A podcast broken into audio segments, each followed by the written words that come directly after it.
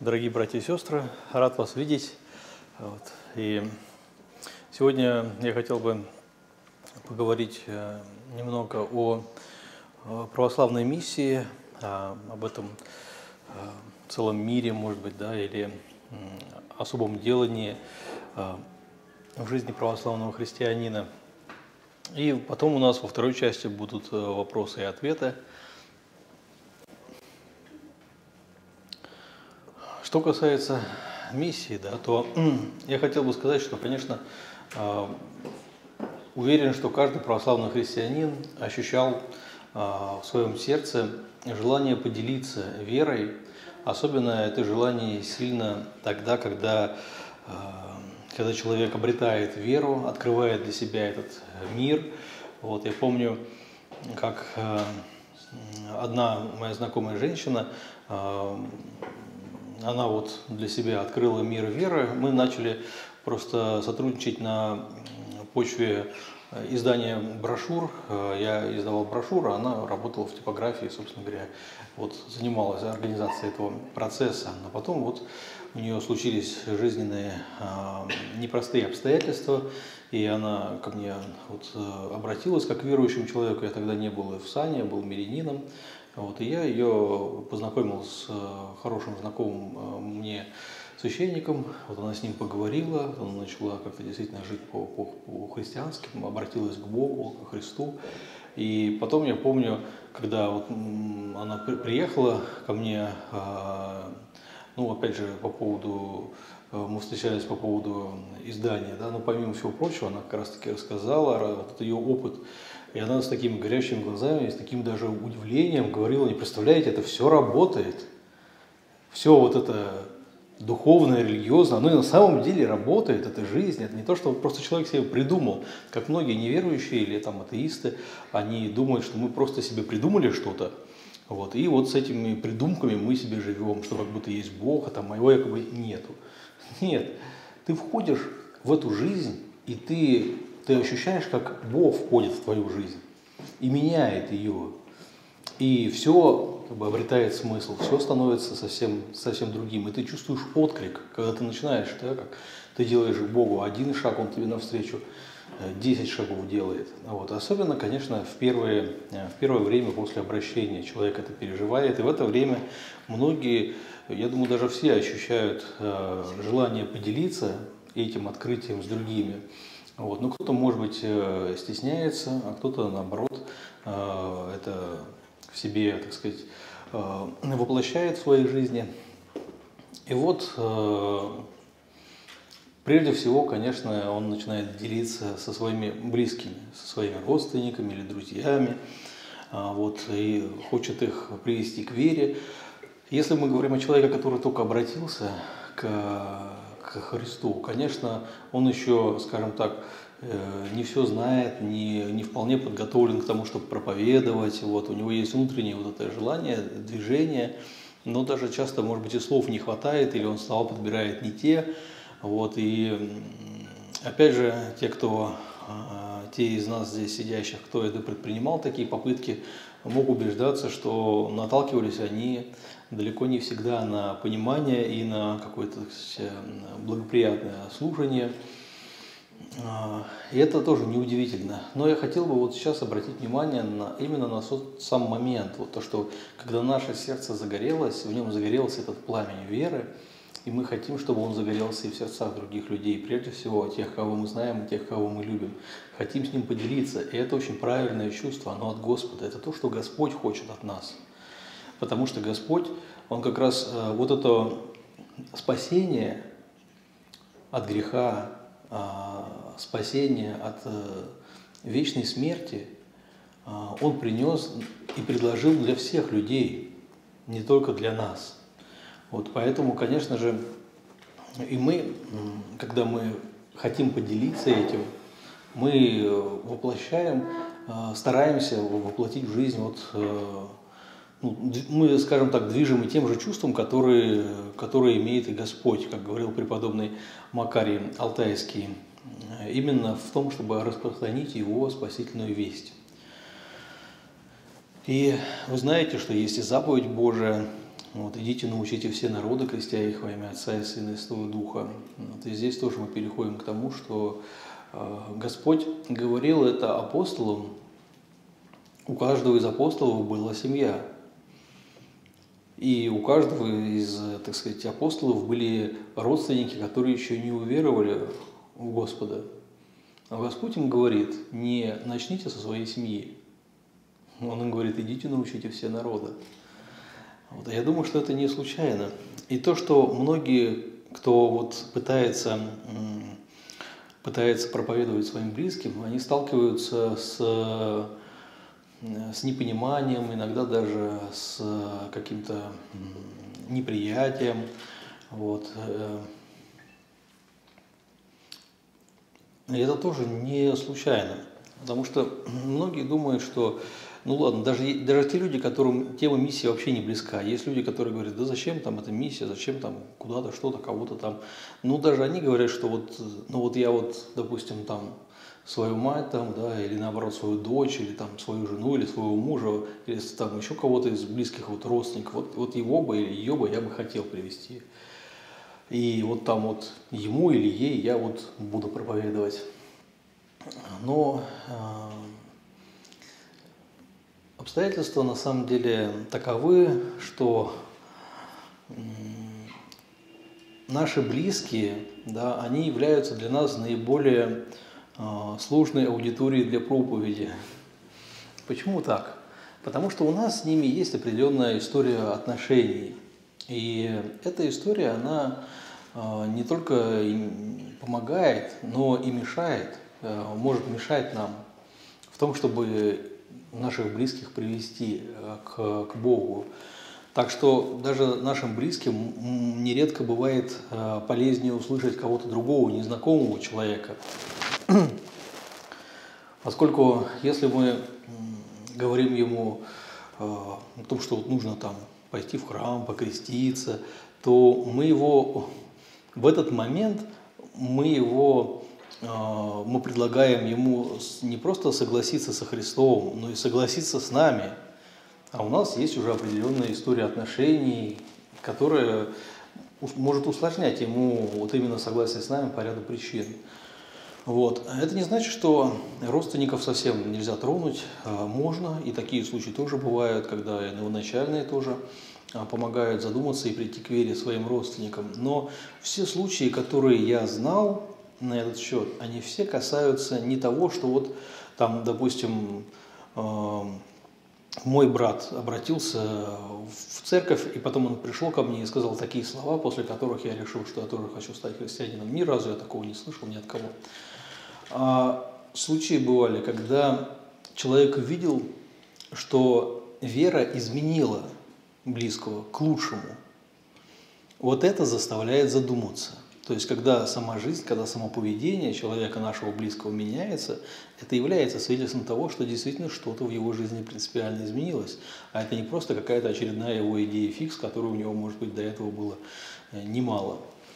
Вот, когда даже вот тоже один из знакомых мне священников рассказывал, он раньше в юности был атеистом и, так сказать, даже не думал ничего о вере насчет себя и всерьез не относился к этому. Когда его друг стал верующим, он сначала думал, что его надо спасать, это, так сказать, церковники, они там вот сейчас неизвестно, что с ним сделают. А потом он говорит, что я вот вдруг обратил внимание, что он вот перестал употреблять нецензурные слова. Он освободился от этого, он, как бы, это для него было легко и естественно. Человек изменился. Кто-то другой говорит другие примеры тоже. И вот это именно изменение жизни, это то, через что мы можем свидетельствовать нашим близким. И наоборот, если этого не происходит, наши близкие же видят нас, какие мы на самом деле.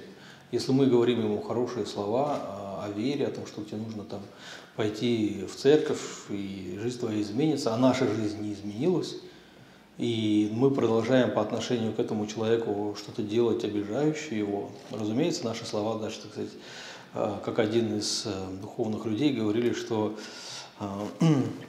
когда к нему пришла, вот к старцу, одна женщина, у которой ее дети были неверующими, и она вот все жалела, да, как же это так, вот я им говорю, они не слушают. Вот. И он ей объяснил, что пока ты, так сказать, дело не только в вере, да, но пока ты в целом у тебя отношения нездоровые с детьми, то ты делаешь для них Христа горьким. Ты измени свои отношения к своим детям, тогда и Христос через твои уста будет для них сладким. Ну, такой он привел пример. Вот. Конечно же, как я уже сказал, Господь не ограничивает нашу проповедь, так сказать, какой-то узкой группой лиц. Наоборот, он ставит задачу очень высокую, да, идите научите все народы, идите проповедуйте Евангелие всей твари, то есть всему творению. И, конечно же, это как последняя заповедь Божия, это то, что двигало людьми на протяжении веков и тысячелетий, и то, благодаря чему наша страна оказалась православной, наши предки приняли православие, тоже благодаря тому, что были те, кто хотел идти. Ведь у нас же как немножко однобоко все воспринимается, когда мы слышим, что вот князь Владимир там принял решение о крещении Руси, да? И мы видим только одну фигуру. Но на самом деле, чтобы это стало возможно, там еще до князя Владимира было Фотиево крещение Руси, был храм уже в Киеве, до князя Владимира все это было. Княгиня Ольга была тоже, все это мы знаем.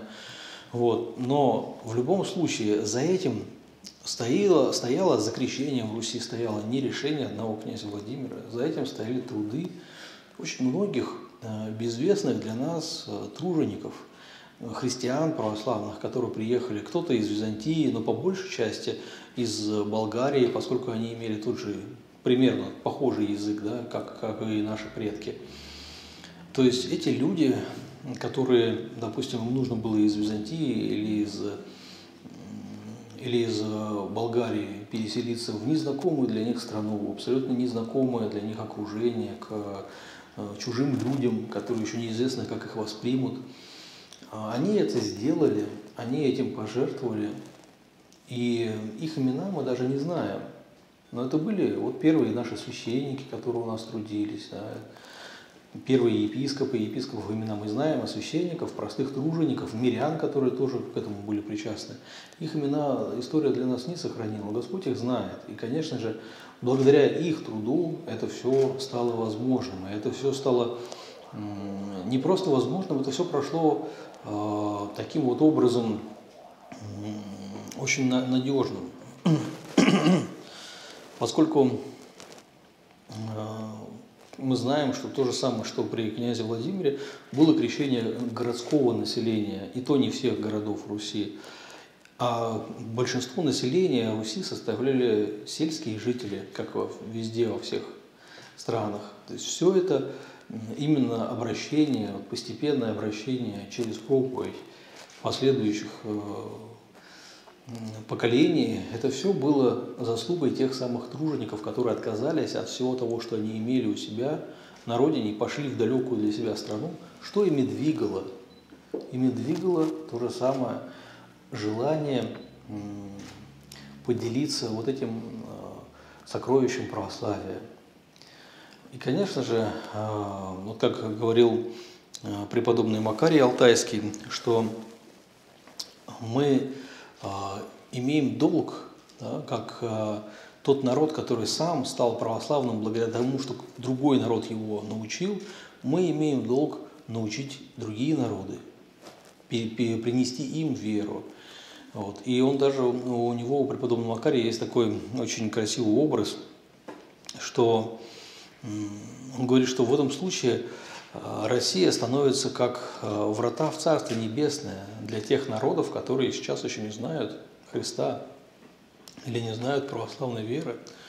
И, честно говоря, вот это понимание России как врат в Царство Небесное, это, ну, на мой взгляд, самая высшая национальная идея, которую я когда-либо встречал.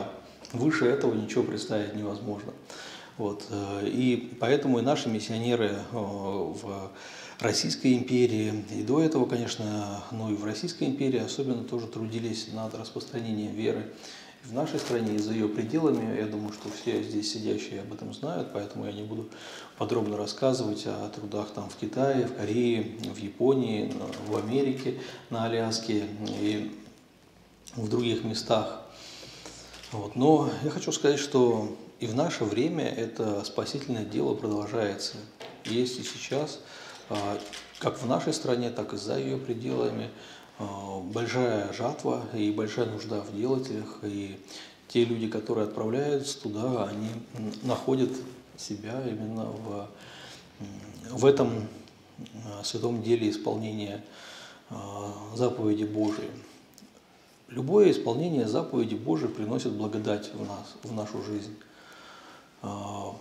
По моему опыту, я не берусь говорить за всех, но могу засвидетельствовать о своем опыте, что исполнение вот этой заповеди о научении других вере, оно тоже приносит особую благодать Божию и особое воодушевление в жизни православного человека.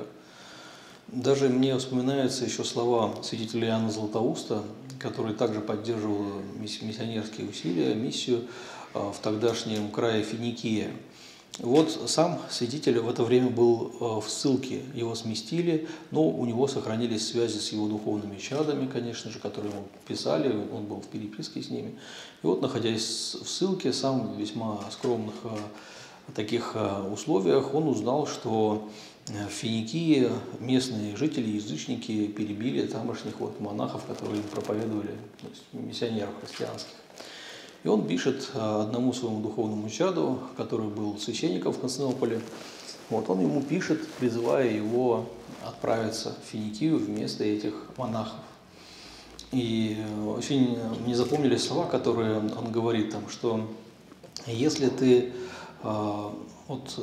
отправишься туда, то все то хорошее в своей христианской жизни ты можешь иметь и там, и молитвы, и службы, и посты, но то, что ты можешь получить там, ты не можешь получить, оставшись здесь, в Константинополе.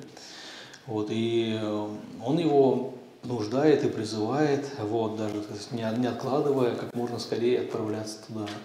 Очень такое яркое письмо. Вот, и я это сам тоже испытал, потому что я понимаю, что для людей, которые не переживали это на своем опыте, разговоры о миссии могут звучать как что-то, может быть, и красивое, но очень далекое от жизни, по крайней мере, от их жизни. И это так оно и есть. Я сам, когда был, до того, как познакомился с миром миссии, я воспринимал это что-то, знаете, как, не знаю, там, яблони на Марсе, вот что-то совсем такое вот, совсем далекое от моей жизни, от того, что я знаю вокруг себя. Но когда я оказался первый раз вот по приглашению отца Олега Черепанина, нашего замечательного миссионера в Таиланде, который первый принес вот православие в эту страну, я оказался там, то, конечно, я полностью поменял, так сказать, свой взгляд, и для меня, собственно говоря, открылись новые горизонты, которых я не подозревал. У меня было очень два таких сильных понимания и переживания. Первое – это, конечно, особое ощущение присутствия Божия на миссии. То есть Господь особенно помогает миссионерам, его там присутствие на миссии особенно сильно ощущается. Я это впервые ощутил там, тогда, в Таиланде, но впоследствии я это ощущал и в других миссиях, где мне доводилось бывать. Вот. И второе, конечно, это ощущение и твердое понимание, насколько сейчас для нас во многих странах мира, для проповеди, для церкви православной, открыты двери. Не во всех. Есть страны, где запрещена христианская проповедь, мы это знаем, но стран, где она разрешена, гораздо больше. И, пожалуйста, если ты придешь, и если ты начнешь проповедовать, у тебя будет плод. И как много мы можем сделать, и как много мы теряем из-за того, что мы не обращаем на это внимания, конечно, вот это для меня, так сказать, особенно это запало в душу, и после этого я уже не мог относиться к этому как к чему-то отвлеченному. Я постарался начать помогать миссионерам. У меня не было сначала, так сказать, идеи или понимания, что я сам буду миссионером. Я даже тоже рассказываю, когда вот меня спрашивают о миссии, о том, как мой друг, отец Даниил Сысоев, он мне как-то спросил незадолго до своей мученической кончины, вот не хотели бы вы поехать в Индию миссионером? Я ему сказал, нет, конечно, не хочу. Вот, и это было соответственно тому, как сказать, моему уровню, который я имел. И тем не менее, впоследствии, со временем это изменилось, и Господь помог мне даже войти более глубоко вот в это дело практической миссии, в том числе и другим народам. Хотя, конечно же, хотя я говорю сейчас о других народах, о других странах, конечно же, это не значит, что мы не занимаемся, или я не занимаюсь просвещением в России. Я живу преимущественно большую часть года именно в России. Именно в России я здесь прохожу служение и стараюсь быть полезным для своего народа.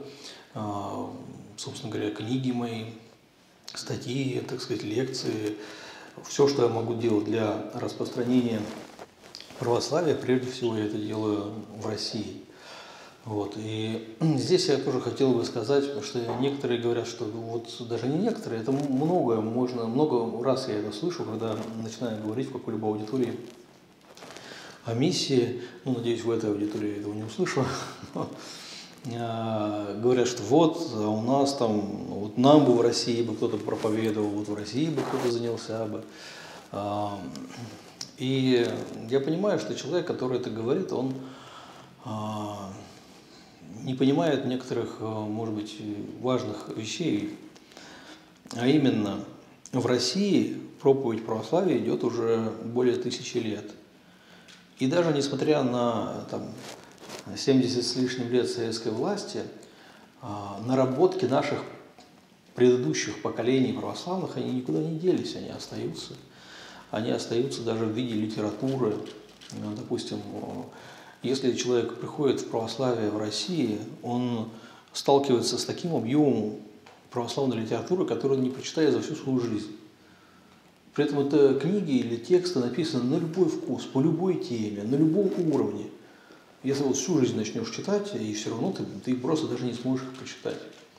Человек, который приходит там, в православие где-нибудь на Мадагаскаре или в Папуа-Новой Гвинее, ему нечего прочитать, даже одной книги зачастую нет у него, чтобы узнать, прочитать о православии. Совсем разная здесь ситуация. И, конечно же, в России тоже есть люди, которые, чье сердце готово и открыто для Бога, и они ждут, как бы, ну, сами того не зная, ждут, когда их сердце коснется вот слова о Евангелии. Но таких людей здесь у нас гораздо меньше. Почему? Потому что большинство живущих в России людей, все-таки они знают о том, что есть православная церковь, они знают, что они знают и слышали о Господе Иисусе Христе, они знают Евангелие, что они знают основные даже как бы, пункты учения христианского, они знают, где найти ответ, если им захочется узнать больше. И если они не знают это, то зачастую именно потому, что они не хотят знать, им это не интересно, их интересы лежат в другой сфере. Вот. И это просто реальность. Значительная часть нашего населения в России уже сделала свой выбор по отношению к Господу Иисусу Христу. Это не то, как было в 90-е годы, когда люди просто не знали ничего о вере, о церкви, о Боге. Они тогда ничего не знали. А сейчас очень многие, значительная часть, знают, и они уже определились. И те, кто определился, скажем так, не в пользу Господа Иисуса Христа, понимаете, не являются теми, скажем так, в отношении которых миссионерствовать – это хорошая идея. Потому что картина такая, что, допустим, ну, человек не хочет, да, а ты вот бегаешь за ним и дергаешь его за рукав и говоришь, ну слушай, давай, ну послушай, вот у меня есть что-то для тебя, вот я тебе расскажу о вере, да не надо мне о вере, а вот если я вот интересно расскажу о вере, а если это концерт какой-нибудь будет, а смотри, а вот можно фильм посмотреть, а вот можно… Ему это все не нужно, это не нужно, это не нужно. Понимаете, такая ситуация, она, как сказать… на самом деле даже иногда и недостойно Евангелия. Ведь мы, если заметить, Господь сказал, идите научите все народы. Но Он не сказал, идите научите каждого человека. Потому что есть люди, которые не хотят учиться, есть люди, которые в силу разного своего, так сказать, духовного состояния или еще какого-либо состояния, есть люди даже недостойные слышания слова. Об этом Господь тоже говорит, что когда Он говорит, что не бросайте святыням сам, вот, или когда, допустим, апостол говорит, что еретика по первому, второму вразумлению отвращайся. Есть люди, которые находятся в таком состоянии, в котором им, ну, Священное Писание даже запрещает им проповедовать. Почему? Потому что эту проповедь они используют для богохульства, для увеличения своих грехов, а не для обращения ко Христу. В этом состоянии, в котором они находятся. Мы не судим этих людей. Мы говорим о том состоянии, в котором они сейчас находятся. А сами эти люди мы, конечно, не знаем. Господь о них тоже заботится, Господь о них промышляет. И как знать, может быть, в будущем эти люди обратятся к вере и станут христианами в 1000 раз лучше, чем мы. То есть мы не выносим суд о человеке, что если он сейчас не хочет нас слушать, значит, он уже какой-то плохой, недостойный. Нет. Но сейчас его сердце закрыто. Так вот, если мы видим, что в другом месте есть люди с открытыми сердцами, именно они заслуживают того, чтобы к ним пошли миссионеры и им проповедовали. Они те люди, которые закрывают свои сердца и говорят прямо, что мы не хотим, вот, за ними бегали и говорили, ну все-таки еще послушай. Вот, и поэтому, конечно, и в других странах, я должен честно сказать, не везде есть, скажем так, голод по Богу, да? Желание слышать истину. Люди разные, народы разные, разные темперамент, разные отношения к вопросам, скажем, связанным с Богом, с вечностью, с истиной. Есть люди тоже, так сказать, ну, чьи сердца закрыты, по большей части. Вот. Но есть народы, есть люди, которые, среди которых фактически сейчас происходит такое духовное движение к православию. И вот в частности, я думаю, что многие слышали, что есть миссия у нас на Филиппинах. Она началась уже, получается, 6 лет назад. В этом году, вот этой весной будет 6 лет, как она началась. И это очень примечательно. Не только наша миссия, там есть миссии других поместных церквей. Все они начались, без исключения, как ответ на просьбу самих филиппинцев. То есть не такая ситуация, что приехал какой-то миссионер из-за рубежа и вот все местного объяснил. Но даже сами люди писали и просили, пожалуйста, помогите нам стать православными. В Пакистане началась миссия таким же образом. В Индонезии тоже схожим образом началась. То есть это движение от самих людей, которым приходится в их борьбе вот очень много преодолевать. Я вам честно скажу, никому бы из миссионеров в голову не пришло бы поехать в Пакистан и там проповедовать. Но в Пакистане есть православие, есть православная церковь, возникшая благодаря самим пакистанцам, благодаря их движению к вере. И когда ты видишь, как эти люди стремятся к вере, как они много прилагают усилий на этом пути, то как можно сказать, что нет, они недостойны? Они недостойны того, чтобы мы на них обратили внимание, разве это будет по-христиански? Вот. Поэтому те люди, которые, скажем так, не понимают, зачем нужна миссия, вот, я, в свою очередь, их понимаю, потому что я был не в такой же, но в похожей ситуации до того, как я познакомился с миром миссии. Я абсолютно уверен, что если бы каждого такого человека вот взять, так сказать, и переместить, и показать ему, чтобы он увидел то, что видел я, он поменяет свое мнение точно так же, как и я. Он увидит, что это дело Божие, которое совершает Господь. И это очень важно понимать. Миссия – это дело Божие, спасительное дело Божие, ради которого Господь Иисус Христос пришел, для того, чтобы нас всех спасти. чтобы нас всех привести к себе, в свою святую церковь. А миссионеры, они в лучшем случае, в самом лучшем случае оказываются орудиями его промысла, его спасительного действия. Это не они действующие лица, это он действующее лицо. Вот. И на миссии есть очень много способов узнать и убедиться в этом. Я сам тоже, когда бывал на миссии в разных местах, действительно убеждался в особом присутствии Божьем, в особом внимании Господа вот, к тому, к тому движению, которое есть вот у этих людей, к нему. Вот.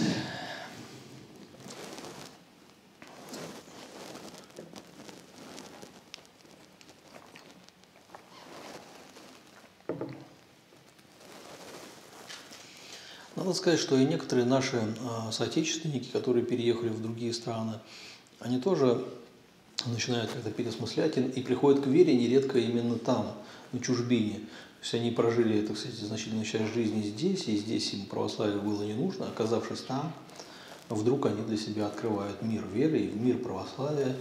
И вот, так что миссия, конечно, она в некоторых странах охватывает и таких наших соотечественников, но в некоторых странах просто нету или почти нету русских. Там, например, в той же филиппинской миссии мы,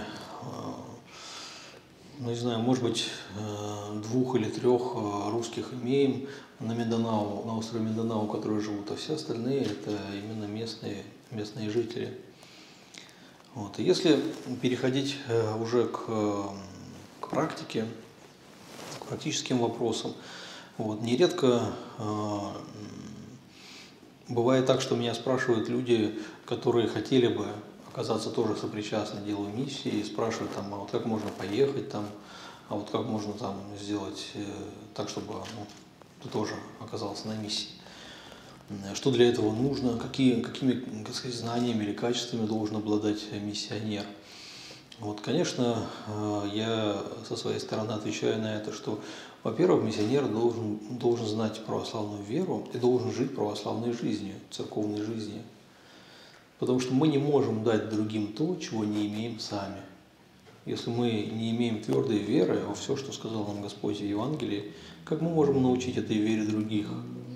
Если мы сами не живем вот, в соответствии с волей Божией, с тем, что Он, Господь, от нас ожидает и что нам предписано в Писании, как мы можем научить этому других? Как мы можем дать другим то, что не имеем сами? Вот. Поэтому, если человек, допустим, не знает веры православной, или знает, но сомневается в чем-то, или знает, но имеет какое-то свое собственное мнение по поводу, так сказать, того или иного догмата, то, конечно же, он не может быть миссионером.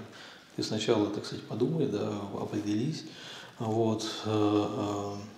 Но если ты не ценишь, не дорожишь верой, не приходишь как ученик, то ты не сможешь стать и учителем. Хотя, конечно же, тоже здесь нужно понимать, потому что не всегда, но иногда бывает так, что человек, когда он слышит о миссии или о том, что стать миссионером, он воспринимает, что вот я стану учителем других людей. Вот, я приеду, там какие-нибудь тузенцы, вот они там что-то там такое, я их соберу вокруг себя в кружок или там в большой целый стадион и начну им изливать, значит, от своей мудрости, чтобы напитать их. Это, конечно, совсем не так, и если человек с таким представлением попадает на миссию, то его ожидает разрыв шаблона. Вот. И на самом деле правильное понимание – это воспринимать себя как слугу тех людей, которым тебя Господь послал. Ты служишь их спасению, ты служишь Господу, конечно же, да, но ты не то, что, так сказать, какой-то… Если ты что-то знаешь… Это не значит, что ты умнее их. Если бы они родились в православной стране, они, может быть, уже знали бы все намного лучше и больше, чем ты. Вот. То есть это не повод для становиться в позу учителя. Это тоже повод, скорее, Ну вот именно быть соработником Божиим вот в этом деле, когда происходит рождение души для вечности. Это очень воодушевляет. Некоторые люди там вот говорили, но это сейчас уже не актуально, наверное, но несколько лет назад была такая дискуссия в интернете про выгорание, там, выгорание священников, допустим. Я не знаю, не могу вспомнить ни одного священника-миссионера, который бы выгорел. И более того, я помню, что в рамках этой, этой интернет-дискуссии некоторых миссионеров-священников спрашивали, вот там, что думаете насчет профессионального выгорания у священников, и они отвечали, что мы не понимаем, о чем идет речь. Господь дает, особенно на миссии, Господь дает большой такой, ну, если можно так сказать, заряд, да, духовной радости, утешения. Не все просто. Вот почему Господь дает? Потому что и люди, которые приходят, им нужно больше трудиться, чем, допустим, когда я здесь решил вот стать православным, да, когда я, точнее, ну, вот, захотел узнать, научиться. У меня не было никаких проблем. Тогда не было интернета, да, но были книги в библиотеках. Я пошел в библиотеку, записался, взял книгу, пошел в ближайший храм, оказался на службе. У меня это не было тяжело. Человеку, который приходит, или если бы я родился где-нибудь в Монголии и захотел бы стать православным, мне пришлось бы приложить намного больше усилий для того же самого. Вот, поэтому, конечно, Господь дает больше в таких местах и таким людям. Вот. Ну и миссионерам тоже, потому что и для них это нелегко. И на миссии, конечно, много случается скорбей. И очень хорошо это видно по дневникам святого Николая Японского, если кто-то их читал. Но то, конечно же, мог заметить, насколько часто доводилось святителю сталкиваться с тем, что вот прям разрывало его сердце от печали, от переживаний. С этим тоже связана жизнь миссионера. Вот, и поэтому тоже Господь, я думаю, я так думаю, это мое личное мнение, что поэтому Господь как-то поддерживает особенным образом, потому что без этой поддержки, наверное, человек бы совсем мог бы впасть в уныние, когда сталкивается с какими-то печальными моментами или какими-то сложностями, которые кажутся непреодолимыми. Вот, и, конечно, и чудеса, можно сказать, что действительно настоящие чудеса бывали, и именно в большей степени именно на миссии я их видел. Вот. Хотя дело не только в чудесах, но вот отец Даниил, он даже как-то сказал такое слово: «Если хочешь увидеть чудо, иди в миссионера». Вот. Ну, я могу сказать, что да, и в моем случае это тоже так, но все-таки не для этого нужно идти в миссионера, то есть не только ради этого, не столько ради этого, а именно для того, чтобы поделиться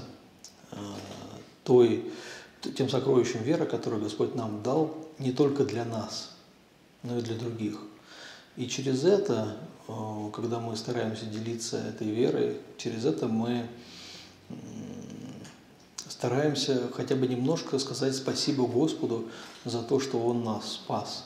Я так это воспринимаю. Также я хотел бы, знаете, поделиться с вами, и, наверное, я об этом раньше не рассказывал, но очень воодушевляет и трогает, когда ты видишь, что вот насколько действительно в церкви Господь нас делает братьями и сестрами. Это не просто слова. Когда люди из совершенно других народов, совершенно с другими культурами, какими-то вот условиями жизни, так сказать, бэкграундом разным, так сказать, они приходят, но если они стремятся действительно искренне прийти к Богу, они возрастают в вере, и ты чувствуешь, что они действительно становятся тебе родными. Именно наша общая любовь ко Христу делает нас родными. Так что даже, не знаю, там православного африканца или православного азиата, православный человек воспринимает как родного, и даже более родного, чем русского человека, который ненавидит Христа. Конечно, по крови, по плоти, да, мы родные, но с таким человеком, если мы встретимся, о чем нам разговаривать? Если мы не хотим спорить и ругаться, да, о чем? О погоде, о политике, о каких-то, так сказать, вещах, которые, ну, намного ниже уровнем, чем когда тебя объединяет с кем-то любовь ко Христу. И вот это, видите, рождение, да, вот, новых чад Божьих, и действительно переживать их как своих братьев и сестер во Христе, это тоже вещь, которая очень воодушевляющая. Это то, что делает счастливым, по крайней мере, это я свидетельствую о себе. Разумеется, опять же, поскольку я думаю, что, ну, всегда находятся люди, которые как-то перекручивают слова, и здесь могут сказать, что, так сказать, вот ты этих любишь, а своих не любишь. Это не так. Любой человек, который любит Христа, искренне любит Христа, который член православной церкви, которому дорого, то же самое, что и мне дорого. Но как я могу не воспринимать его как своего близкого, родного человека? Конечно, и в России таких людей много, слава Богу. Вот, и в любой другой стране такие люди, если мы их находим, мы не чужие для них, они не чужие для нас. И мне кажется, это замечательно, это прекрасно.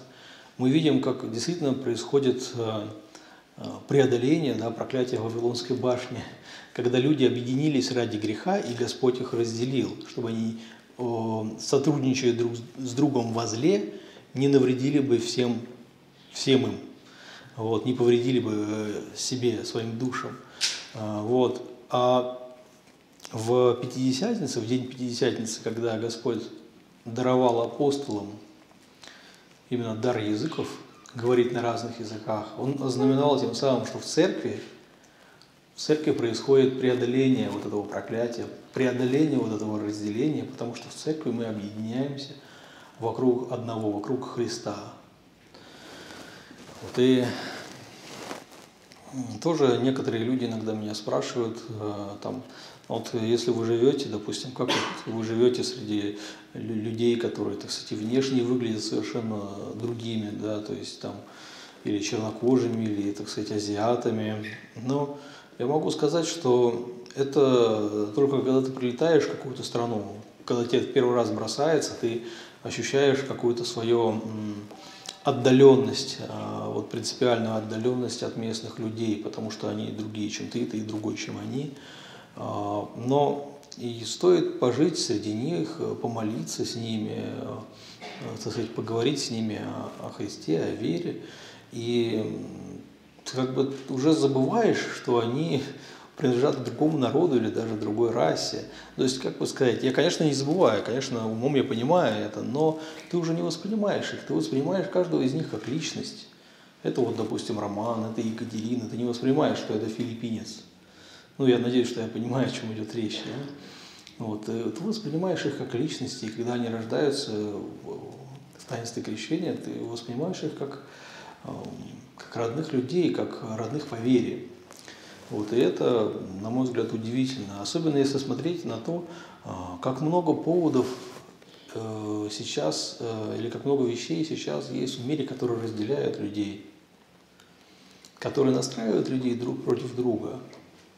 И здесь видеть, как Господь, наоборот, соединяет нас всех и сродняет, это просто прекрасно. Я хотел с вами этим поделиться.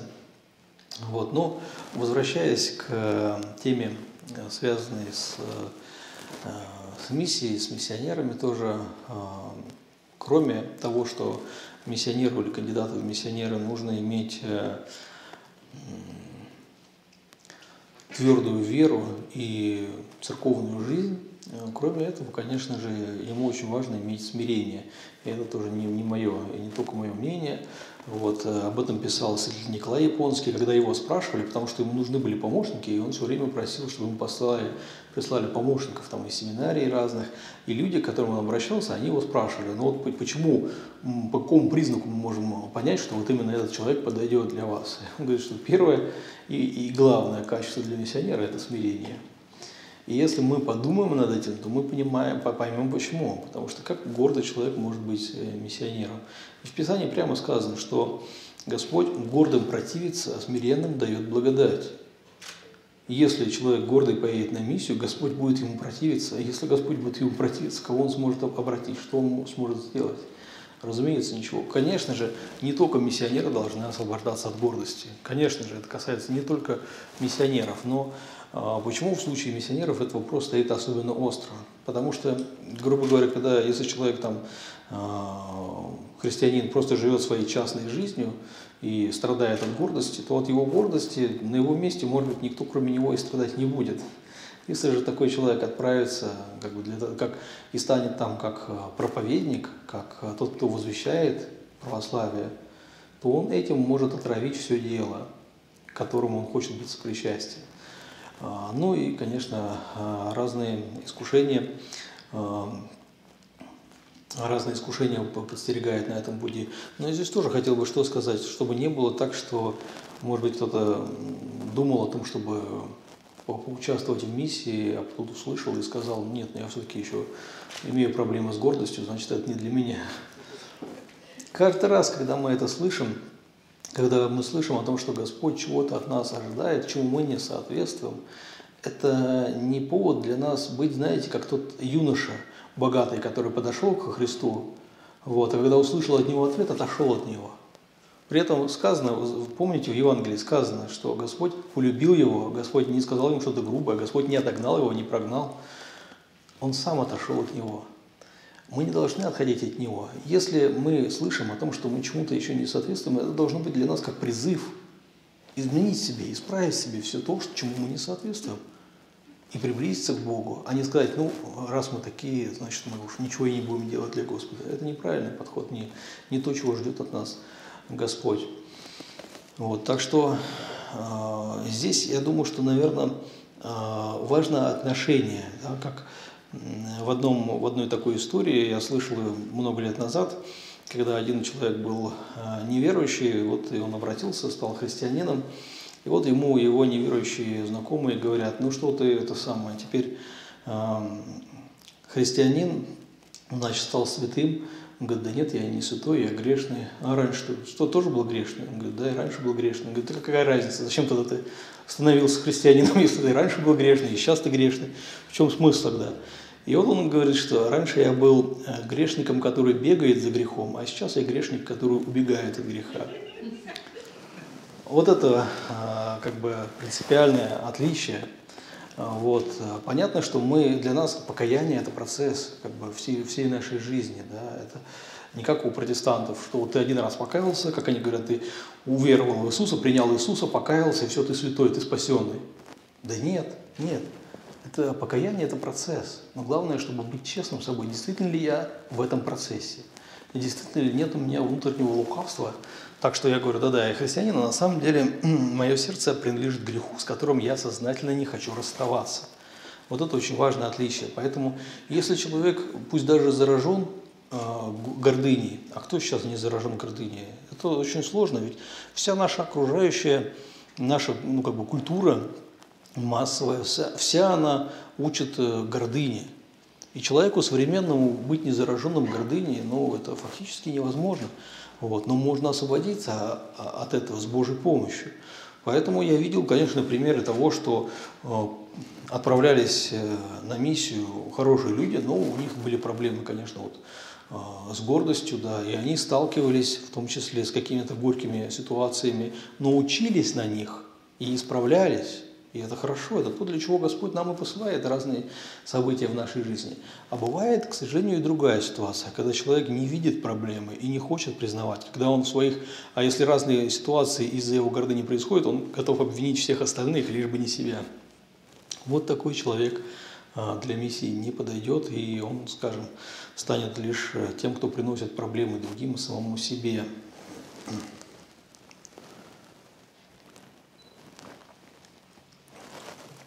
И здесь еще тоже это связано с тем, как мы понимаем, что такое смирение. Потому что мне доводилось в прошлом проводить собеседование с миссионерами, которые отправлялись в какую-то или область России на проповедь, или же в какую-то другую страну на проповедь. И когда я с ними встречался, конечно, я им много-много раз я им говорил, что это вот важно, вот как бы смирение, да, вот послушание, там, ну, что вот, так сказать, миссионер не может быть гордым. И знаете, все соглашались со мной. Никто ни разу не сказал мне: да нет, я поеду и буду гордиться, я поеду и буду делать, что хочу. Конечно, все христиане понимают, никто из христиан не скажет: нет, я пойду и буду гордиться, так сказать. Но когда они отправлялись на миссию, в реальности они сталкивались с проблемами как раз-таки из-за своей гордости. Вот и здесь тоже я хотел сказать, что значит смирение. В реальности смирение. Некоторые думают: ну, смирение – это когда там думаешь о себе плохо, вот такой я негодный, такой вот я плохой, там, да. Но это не смирение. Вот об этом хорошо мне запомнили слова, это, кажется, преподобный Марк Подвижник говорил, что смирение – это не думать о себе низко и не вызываться даже на какие-то унизительные работы. А смирение – это вот когда тебе кто-то что-то сказал, и ты это сделал. Вот это так тяжело современным людям дается. Казалось бы, это очень просто. Но реально, вот этому приходится учиться людям на миссии, хорошим людям, хорошим христианам, искренним, достойным. Им приходится себя переламывать для того, чтобы сделать вот элементарную вещь, что тебе сказали, и ты просто сделал. Вот это показатель. Потому что обычно люди как бы убеждены, что они знают лучше. В этом гордыня. Я знаю лучше. Еще один момент тоже, когда, допустим, говоришь человеку, что вот, ну, всегда, когда миссионер отправляется, он не может быть миссионером сам от себя. Само по себе слово «миссия», оно, ну, как бы, это латинский вариант слова «апостольство» греческого, да, «апостоли». Это посылание, то есть тебя послал кто-то, значит, ты уже не сам от себе, ты не сам себе начальник, ты посланный, ты выполняешь волю пославшего тебя. Это уже повод для смирения. Вот. И, собственно говоря, когда вот им говоришь о том, что вот вас направляют, и, соответственно, у вас есть человек, перед которым вы должны отчитываться, есть ваш начальник в миссионерском отношении, да, вот, то есть вы с ним обязательно советуетесь, спрашиваете его, если он там рядом или даже не рядом, все равно спрашиваете, уточняете, вот, не нужно какого-то самочиния, и тоже все говорят: да-да, конечно, конечно, все понятно, вот. А потом оказывается, что человек думает, что советоваться нужно тогда, когда я сомневаюсь о чем-либо. А если я в чем-то уверен, что это точно Богу угодно, что это дело хорошее, о чем-то советоваться. Но именно в этих случаях человек чаще всего допускает ошибку. Не тогда, когда он сомневается в чем-то, а когда он уверен абсолютно, что то, что он делает, это правильно, это хорошо. А оказывается, все наоборот. А почему не спросил, почему не посоветовался? Человек начинает думать и понимает, а потому что он по гордости был убежден: ну разве может ко мне прийти плохая мысль в голову? Понимаете, что за всем этим стоит? И об этом тоже преподобный Максим Исповедник говорил, что он говорил, что у, так сказать, мирских людей ум, естественно, влюблен в свои мысли, поэтому даже какими бы уродливыми они ни были, они самому человеку кажутся прекрасными и, так сказать, совершенными. В отличие от этого, он говорит, что человек духовный поступает противоположным образом. И наоборот, чем более внутренне он уверен, что вот мысль, которая там ему пришла, она правильная, тем более он желает другого сделать судьей своим мыслям. Вот, и с этим тоже, конечно, вот мы сталкивались. Если человек сомневается и хочет посоветоваться, это уже признак того, что он что-то чувствует, и, скажем так, здесь у него гораздо меньше, на самом деле, шансов совершить ошибку. Ошибки, как я уже сказал, как правило, люди совершают тогда, когда они совершенно уверены. Именно те горькие ошибки, которые они не ожидают, которые они потом с изумлением спрашивают, как так, почему, как это все произошло. Вот, и поэтому миссия – это хорошая школа, это школа любви к людям, вот, это школа смирения. И если в этой школе ты не хочешь учиться ни тому, ни другому, то, в общем-то, ты и не сможешь стать миссионером. И скорее будешь, ну, скажем так, источником проблем и искушений. Вот.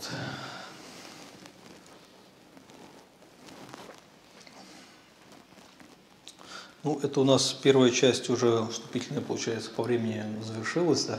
Если вы хотели еще какую-то мысль продолжить, то... Ну, я думаю, что как некоторые введения, да, в мой опыт скромный, в мои наблюдения, вот, наверное, это достаточно. Хотел засвидетельствовать именно о том, что во многих странах сейчас удивительная готовность есть людей к православию.